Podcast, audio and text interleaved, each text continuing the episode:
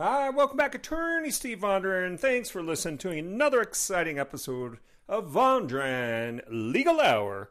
All right, it's Sunday. Hope you guys are all having a great day. Just wanted to talk a little bit about a problem that can come up sometimes with your website.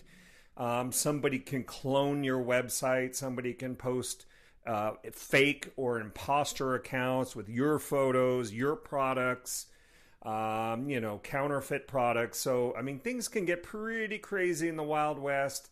So, I want to talk to you a little bit about how you would respond if you were a corporation or a business trying to protect your brand and, and protect your intellectual property. So, let's say somebody, uh, common problem, somebody sets up a fake account on Instagram and they basically clone your site and take your photo.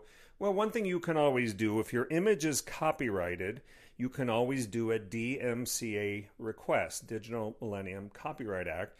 You can do a request for a takedown. Okay, say, well, that's my photo.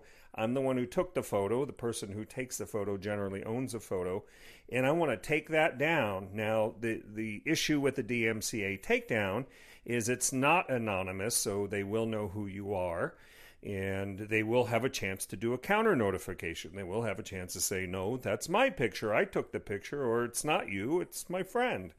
Um, so, counter notification, the DMCA takedown is one option that you can do when something like that's going on. Now, um, when you have cloned websites, somebody is just cloning your website and setting it up under a fake domain those can be very irritating because those can steal some search engine placement from you.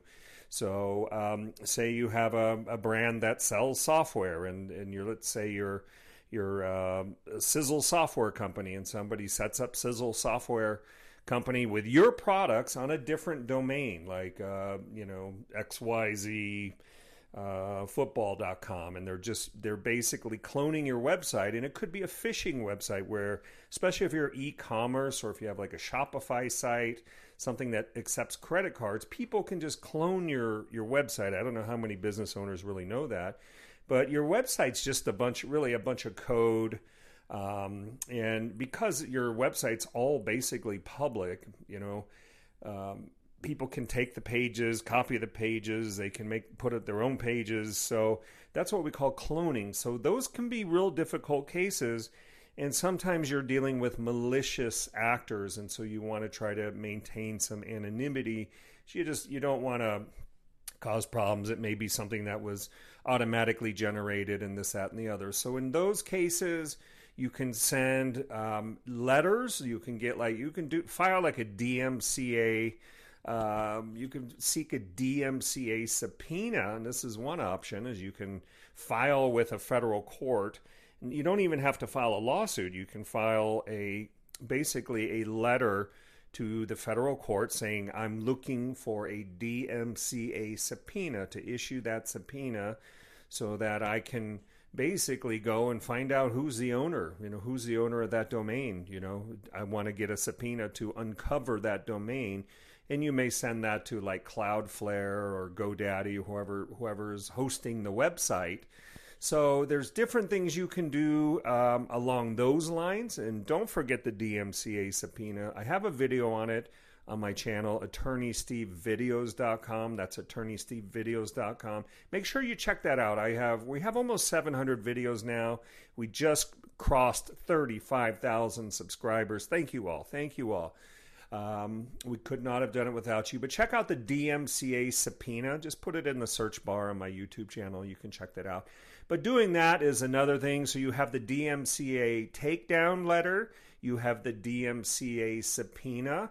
These are really good things. You can also um, go just directly to a domain name registrar like GoDaddy and you can report abuse. You can say, well, there's something that's abusive on your website and it's it's called basically an imposter website or a fake account or a site that's a phishing site. You can go to the registrar and try to get them to take it down that way. So but there's different tools and you may have to try a few different things.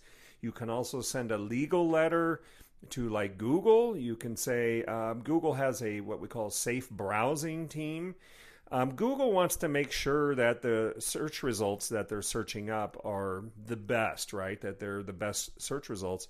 So if somebody's coming up and they're searching your brand, Sizzle Software, and instead of finding you, they're finding these fake accounts or these imposter sites, clone websites. You know, Google, you can report it to Google, their safe browsing team, and see if they can have it removed or you know basically de-index so it goes down in the search results so it's not coming up when people type in sizzle software. So that's another real important thing. You can also send a cease and desist letter to a site administrator. You can find out who the site administrator is sometimes on the bottom of a website. If, if, if it's somebody um, on the more legit side and they're willing to put their name out you can send a cease and desist to them um, if there's a common platform at issue like Wix or Shopify, Squarespace, whatever, you can send a cease and desist to the platform. There's another trick you can do, another tool in your your arsenal.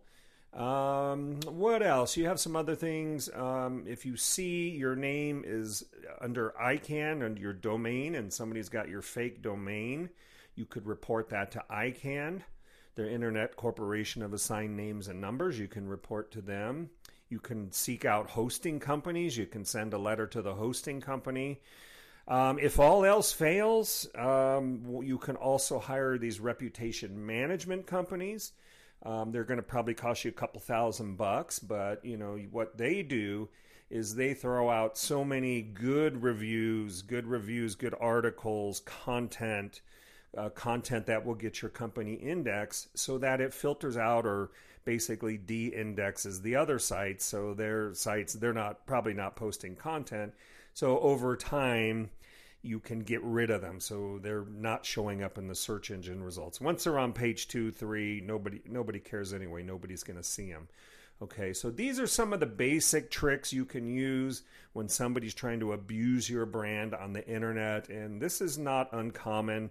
There's a lot of this stuff going on. There's domain cyber squatters, there's phishing sites, there's clone sites, there's websites that are going to sell your counterfeit goods. I mean, all kinds of things. I mean, I tell you. So, uh, but these are some of the tricks in the litigator's toolbox, the intellectual property lawyer's toolbox. And if you need help, you know where to find us on the web at attorneysteve.com. That's attorneysteve.com, the first name in legal services. Thank you for listening. Have a great Sunday. Make sure to check out our videos at attorneystevevideos.com. Attorneystevevideos.com. We're over 35,000 subscribers. Hey, go check it out. If you think another lawyer brings out the better the better legal tips, I'd like to know who it is so I can follow them. Have a great day now. Have fun. We'll talk to you soon.